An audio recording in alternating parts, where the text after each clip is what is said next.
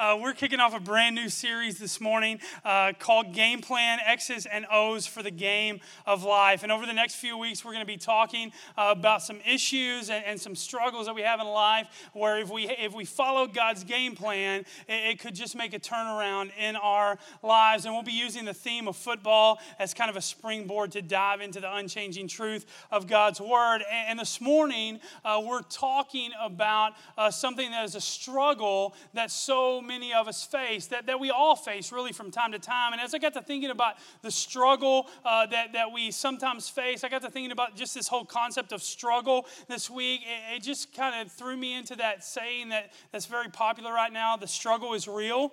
Uh, it's when it's like a struggle, but it's not really a struggle, right? And so I just said, okay, I'm going to search that hashtag on the internet and just see what's there because, you know, there's some always some cool stuff on the internet. And so I searched for the struggle is real, and this is what we have. If you're cooking bacon on your chi iron, the struggle is real, okay? Um, go, go ahead and go to the next one. Some of you experienced that this week. Uh, some of you will experience it this coming week, the back to school struggle. This is me every Sunday. The only time I want to eat Chick fil A is on Sunday. The struggle is real. It's not delivery, it's the struggle. If you've ever had that kind of pizza. Uh, and then the last one, I love this one the struggle is real. Uh, when, when that's your windshield wiper. Um, that's crazy. The struggle is real. The Bible talks about a struggle that we all face, a struggle that all of us come up against, a struggle that we all have to deal with. It's found uh, in the book of Romans, Romans chapter 7. If you have a Bible this morning, you can open it up or turn it on and go to Romans chapter 7. We're going to be starting out in verse 18. If you don't have a Bible, uh, we would love to give you one. If you don't own a copy of God's Word, we would encourage you on your way out to stop by our Connection Center Center right in the back of the room, and we gladly give you a copy of God's Word uh, that you can have for your very own this morning. If you're new to the Bible, you're new to church, the Bible's divided up into two sections the Old Testament and the New Testament. The Old Testament is a record of the history and movement of God before the coming of His Son Jesus into the world. And everything in the Old Testament points forward that one day God will send a rescuer to rescue people from their sins. That's the story of the New Testament. It's the story of the rescuer, of Jesus, the Son of God, the Messiah Messiah. And the New Testament records his birth, his life, his death, his resurrection. That means he came back to life, and the beginnings of his early church. And so Romans chapter 7 was written by a follower of Jesus named Paul. And basically, what Paul was doing was he was teaching the church uh, how, to, how to follow God and how to live in a way that honored God. And so he wrote this letter to them that's now a part of the Bible. And in Romans chapter 7, verse 18 is where we're starting this morning. Paul says this I want to do what is right, but I can't. I want to do what is good, but I don't. I don't want to do what is wrong, but I do it anyway. Hit the pause button for a second. Ever been there? I want to do what is good, but I don't. I don't want to do what is wrong, but I do it anyway. Have you ever been there? Paul goes on to say this. He says, But if I do what I don't want to do, I'm not really the one doing wrong. It is sin living in me that does it. I've discovered this principle in life that when I want to do what is right, I inevitably do what is wrong. I love God's law with all my heart, but there's another power within me that is at war with my mind. This power makes me a slave to the sin that is still within me. Oh, what a miserable person I am. Who will free me from this life that is dominated by sin and death? You know what Paul is saying? He's saying the struggle is real. He's saying the struggle is real, that there's a very real struggle that we go through in life where we want to do what is right. We want to do what is good, but somehow we end up doing the opposite. We don't want to do what's wrong. We don't want to walk away from God, but somehow we end up doing that anyway. He's saying that when it comes to doing what's right and living in a way that honors God, it can be a real struggle. And, if we're honest in here today, we'd admit that too. That, that sometimes doing what God wants us to do and living in a way that honors God is a real struggle. Sometimes there's a war going on within us that we want to do what's good, but, but we're, we're, we're, being, we're being led, we're being tempted to do what's wrong. And that's called temptation. And so this morning, we're, we're going to kick things off in this new game plan series by, by talking about how do we tackle temptation. How do we how do we fight this battle? How do we win this struggle that Paul is talking about? Because the question that's a real struggle in our lives is this, what do I do about the battle that's going on within me? What, what do I do about, about this struggle with temptation in my life? How can I tackle temptation and win this battle that's going on within my life? Well, there's three things that God's word teaches us that we need to tackle temptation. Three things that you and I have to have in our lives if we're going to win this battle, if we're going to win this struggle, if we're going to tackle temptation. The first one is this it's sidelines. Sidelines. If you're going to win the battle of temptation, you have to have sidelines in your life. Here's what I mean by that Proverbs chapter 27, verse 12 says this A prudent person foresees danger and takes precautions. The simpleton goes blindly on and suffers the consequences. God's word says that if you're a prudent person, a, a person who acts wisely and carefully about your future, that you can see the temptations, you can see the dangers that lie ahead, and you will take precaution to avoid those. You, you can see the battle that's coming, and you know your weaknesses, and you know your own struggles, and so you will take precautions to guard yourself uh, against making the wrong decision. But the simpleton, someone who just goes through life and doesn't consider uh, the possibilities always has to suffer with the consequences. And what the Bible is saying is that we need some sidelines in our life. Here's what sidelines do they're guidelines that help keep us on the playing field so that we can move down the field of life and we don't disqualify ourselves by running out of bounds. That's what sidelines do. They, they, they provide guidelines that keep us moving down the field, in the field of play, winning the game of life, so that we don't disqualify ourselves by stepping out of bounds. Let me illustrate that. When I was a freshman, uh, I grew up in Gorman, Texas, about 30 miles from here. Uh, yeah, Gorman, Texas. That's awesome. Uh, when, uh, when, when, I, when I was growing up, I was a freshman uh, playing football, and, and uh, we had a freshman team my freshman year. A lot of 1A schools don't have a freshman team, but we had a big freshman class. And for six weeks, we had a freshman football team. And then the six weeks, you know, report cards came out, and we only had one team because half the program flunked out. But for a while, uh, we had a we had a, a, a, JV. We called it JV. It was all freshmen, and not many 1A teams had freshman teams. So we were always trying to find football games against bigger schools. Well, the second week of the season we had a, a game against Stephenville. Now, when you live in Gorman, and this was in the early 90s at Stephenville, that's like, that's like the Super Bowl. You're playing Stephenville, that's the Super Bowl of your existence. Who cares that it was the freshman B team?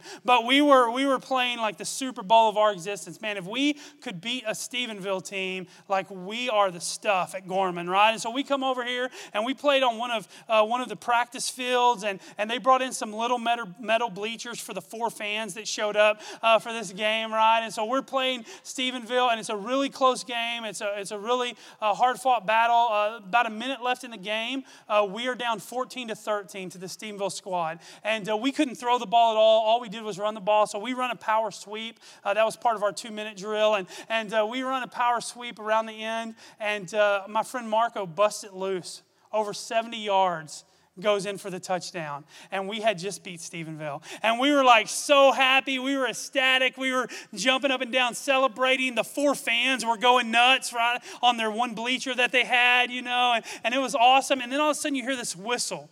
And you look back down the field, and like 40 yards from from the goal line, there's a ref standing with his foot on the sideline, marking that Marco had stepped out of bounds uh, as he ran to the goal line.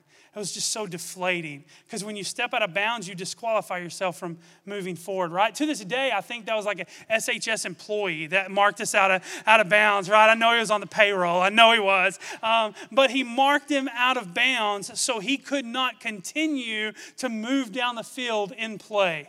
You see, sidelines in our lives, they, they keep us in play. They make sure that we don't disqualify ourselves from pursuing God's best in our life. Another word for sidelines could be this it could be boundaries. If you want to tackle temptation, if you want to win the battle of temptation, then you've got to have boundaries in your life. Here's what a boundary is. Here's what a sideline is. If we want those in our life, here's what we have to do. We have to we have to make the decision before we have to make the decision. We have to make the decision before we have to make the decision. So, so here's an example. You've got somebody at work who, who, who, who you, you know, notice that you're flirting with and you're married and, and, and they're not your spouse. You notice you're flirting with them. You notice, man, this relationship could be could be bad. If I were to if I were to pursue this, this could be bad, but I can see myself falling into that temptation. You need a sideline. Here's what you need to do. You need to make the decision before you have to make the decision to say, you know what, I'm not going to work after hours with just that person. I'm not going to be at the office at night with just that person because I can see I'm prudent, I'm wise, I can see that this could be bad. And so I'm going to make the decision before I have to make the decision to do what's right instead of what's wrong. Or maybe you're a college student or, or a high school student and you're pursuing uh, God's best in your dating relationships and you're pursuing purity in your life. Here's the thing if you're pursuing uh, purity in, in, your, in your dating relationships, you cannot wait till you're alone in the apartment with your boyfriend or girlfriend at 11:30 on a Friday night and you know no one else is going to come to the apartment to make the decision to pursue purity. You got to make the decision before you have to make the decision. Maybe you struggle with gossip and you know that when you get in a crowd of people talking about people, it's like a wildfire. You're like pouring gas on the fire, right? You love to trash people, you love to talk about people. You know it's wrong, but it's that struggle that Paul talks about. You don't want to do it, but you end up doing it You've got to make the decision before you have to make the decision to say the next time, man, when I'm around my group of friends who love to gossip, I'm just going to step away from the conversation. I'm just going to remove myself from the conversation so I don't start trashing people just like they are. I'm going to make the decision before I have to make the decision. That's what sidelines do. They, they keep us on the playing field, moving forward towards God's best, and keep us from disqualifying ourselves in the game of life by making a poor decision to walk away from God instead of toward God. Whatever it is that is your weakness, whatever it is that is your temptation, whatever it is that could disqualify you from the game of life, that could cause you to give into your struggles and to, and to make the wrong decision instead of the right decision, decide now to put a boundary in your life that will keep you from making the wrong decision. Decide now that if you're going to tackle temptation, you got to get some sidelines. We all need sidelines in our lives. Another thing that we all need in our life, if we're going to tackle temptation, is that we all need teammates. We all need teammates. If we're going to tackle temptation, if we're going to win against the struggle, we've got to have teammates in our lives. Here's what the Bible says in James chapter 5, verse 16 Confess your sins to each other and pray for each other so that you may be healed. The earnest prayer of a righteous person has great power and produces wonderful results. Now, catch this the Bible teaches that the only way that you and I can be forgiven of our sin the only way that we can experience freedom and forgiveness from the wrong decisions that we've made is through Jesus Christ. By confessing our sin to Jesus and placing our trust in the finished work that He's done on the cross. By confessing our sins to Jesus, accepting His forgiveness through His death on the cross. That's the only way that we have forgiveness of our sins. But this verse says if you want to have healing from your sins, you have to confess to each other. Confess your sins to each other and pray for each other so that you may be healed. Here's what that means it means we confess our sins to Jesus for forgiveness, but if we really want our lives to change, if we really want to be healed, then we confess to one another. We've got to have some teammates in our life who know what our struggles are who know what our weaknesses are, who know the temptation that we're facing, and who will stand with us in the midst of that and help push us toward God's best plan in our life. So many people struggle with the same thing over and over and over and over again. They're in this vicious cycle because no one knows what you struggle with.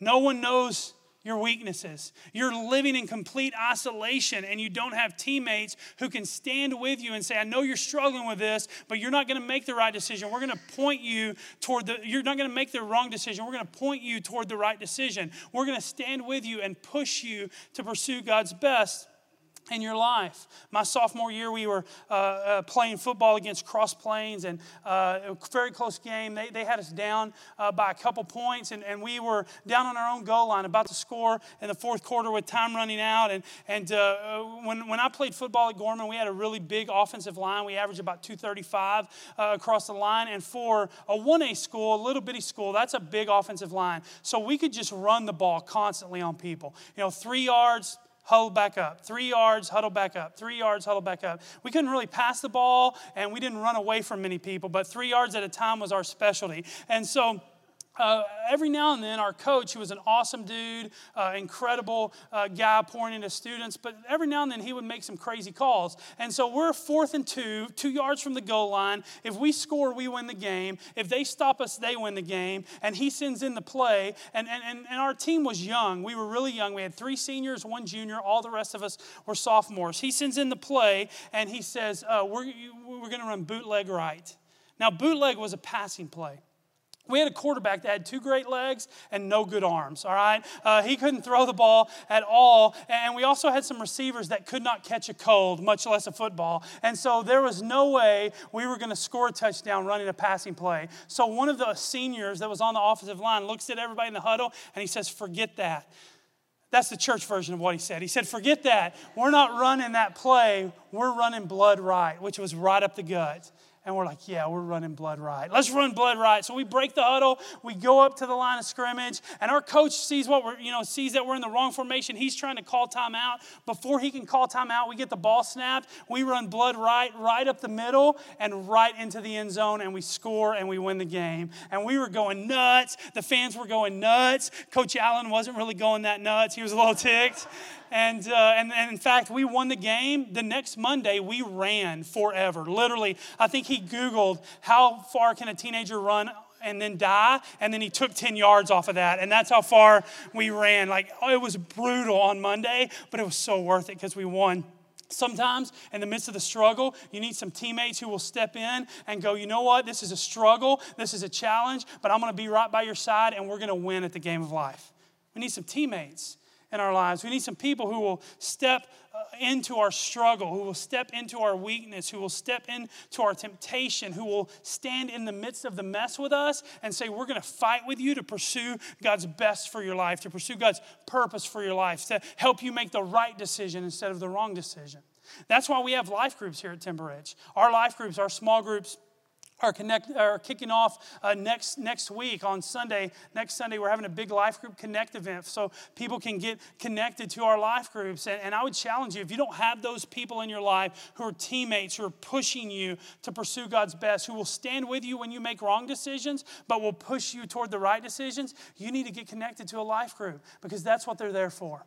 That's what they're there for, for people to walk through life with you as your teammates. You can sign up on your connection card, you can sign up online, but you need to get connected because we need people in our lives who will help us win the battle against temptation. None of us can conquer the struggle of temptation in our lives alone. We need other people who will provide accountability and encouragement and help push us away from the wrong decision and toward the decision that honors God. We need, we need some teammates.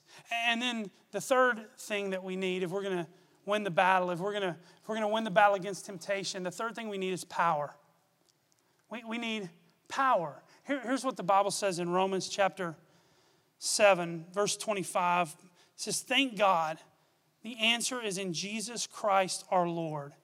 You remember what Paul said in verse 24? He said, What a miserable person am I? He, he's talking about, I want to do what's good, but I don't. I don't want to do what's wrong, but I do it. And then he concludes this struggle by saying, What a miserable person am I? Who can help me defeat this life of a struggle? Who, who, can, who can help me not live this way? That's what he said in verse 24 when we started this morning. In verse 25, he says this Thank God the answer is in Jesus Christ our Lord. So you see how it is in my mind, I really want to obey God's law, but because of my sinful nature, I'm a slave to sin. He continues in the next verse in chapter 8, verse 1. So now there is no condemnation for those who belong to Christ Jesus. And because you belong to Him, I'm going to pause right there. Some of you in this room, you're not yet a follower of Jesus. You're just checking out the Jesus thing. You're just checking out the church thing. You, maybe you're just here because your friend keeps inviting you and you just want to get them off your back. So you showed up this morning. If that's you, I just want to let you know that I think you're one of the bravest people in the room. Because it takes courage to walk into a church when you're not really sure about this whole Jesus thing and to show up this morning. And so I, I want to applaud you for your courage this morning to be here. But for those of you in the room who are followers of Jesus, you've placed your faith, your trust in Jesus for the forgiveness of your sins, and you're doing your best to live a life that honors God. Paul is talking to you right there. Did you catch that? He says, Because you belong to Jesus. Because you belong to Jesus, the power of the life giving Spirit has freed you from the power of sin that leads to death. The power of God lives inside of you if you're a follower of Jesus. That the Spirit of God that gives you power and life lives inside of you if you're a follower of Jesus. And Paul says that that power is the power that conquers sin. That that power is the power that empowers you to defeat the struggle of temptation in your life. That that power empowers you and equips you to live in a way that honors God, to walk toward God, not away from God. In verse 3, he continues, he says, The law of Moses was unable to save us because of the weakness of our sinful nature. So God did what the law could not do. He sent his own son in a body like the bodies we sinners have. In that body, and in that body, God declared an end to sin's control over us by giving his son as a sacrifice for our sins. Did you catch what Paul said? If you think back to verse 24, he says, Listen, all the right things I want to do, I don't do. And all the wrong things I, I want to do, I end up doing. Who can get me out of this struggle? And then he immediately answers the question. He says, Praise God that he sent Jesus, who gives me the power to overcome sin. Praise God that He sent Jesus who empowers me and gives me life so that I don't have to live a life controlled by sin any longer, but I can have freedom to live in a way that pleases God. And Paul says that God did for us through Jesus, God did for us what the rules couldn't do, what the regulations couldn't do, that He gave us freedom in the person of Jesus through the cross and that we can be empowered to live in a way that pleases God. You'll never tackle temptation. I'll never tackle temptation if we try to do it on our own power. We won't. We'll, we'll never, we will never win the struggle if we try to do it on our own, if I just try harder, if I, if I, if I just do more, if I, if I just try to, try to, try to do it on my own and, and my own grit and my own power, and I'm just going to bear down and I'm going to beat this struggle and I'm going to beat temptation. No, you're not. And I'm not either. Because none of us on our own power have the power to beat that struggle in our lives. Only through the power of God, through a personal relationship with Jesus, do we have that power in our lives. I have a deflated football here. And typically, you can't get a lot done with deflated footballs. Unless you're Tom Brady, you throw a little 10 yard outs, you know, just deflate them a little, it helps. But, but for the most part, a deflated football does not accomplish what you want it to. In fact, I could just get a regular Joe to come up here and give, give him an inflated football just a regular guy, maybe never even played football before. And I can bring a college quarterback, a star college quarterback up here and give him a deflated football. And the regular Joe who has the inflated football is going to be able to throw far farther and far more accurate than the college quarterback with the deflated football. Why? Because without air inside of this thing, it will not accomplish the purpose for which it was made. If it's deflated, it won't accomplish the purpose for which it was created. If it's deflated, it won't accomplish the purpose for which it was created. It's got to be full of something if it's going to accomplish what it was created to do. Same thing is true in our lives. If, if we live deflated lives without the power of God working in us and living in us and moving in us, we will never accomplish the purpose that we were created for. It's only by being filled by the power of Jesus. It's only by God's Spirit living in us and through us. It's only by turning over control of our life to Jesus and say, I can't beat this struggle. I can't beat this temptation. I can't beat these wrong choices that lead to death. God, only you can empower me to do that. It's only by being filled with the person of Jesus, by being filled with the Spirit of God, that we have the power to live in a way that honors God and to be who we were created to be. We'll never accomplish our purpose apart from that. We'll never accomplish what God made us for apart from being inflated, filled with the power of God. Because you and I, we, we can't do it on our own.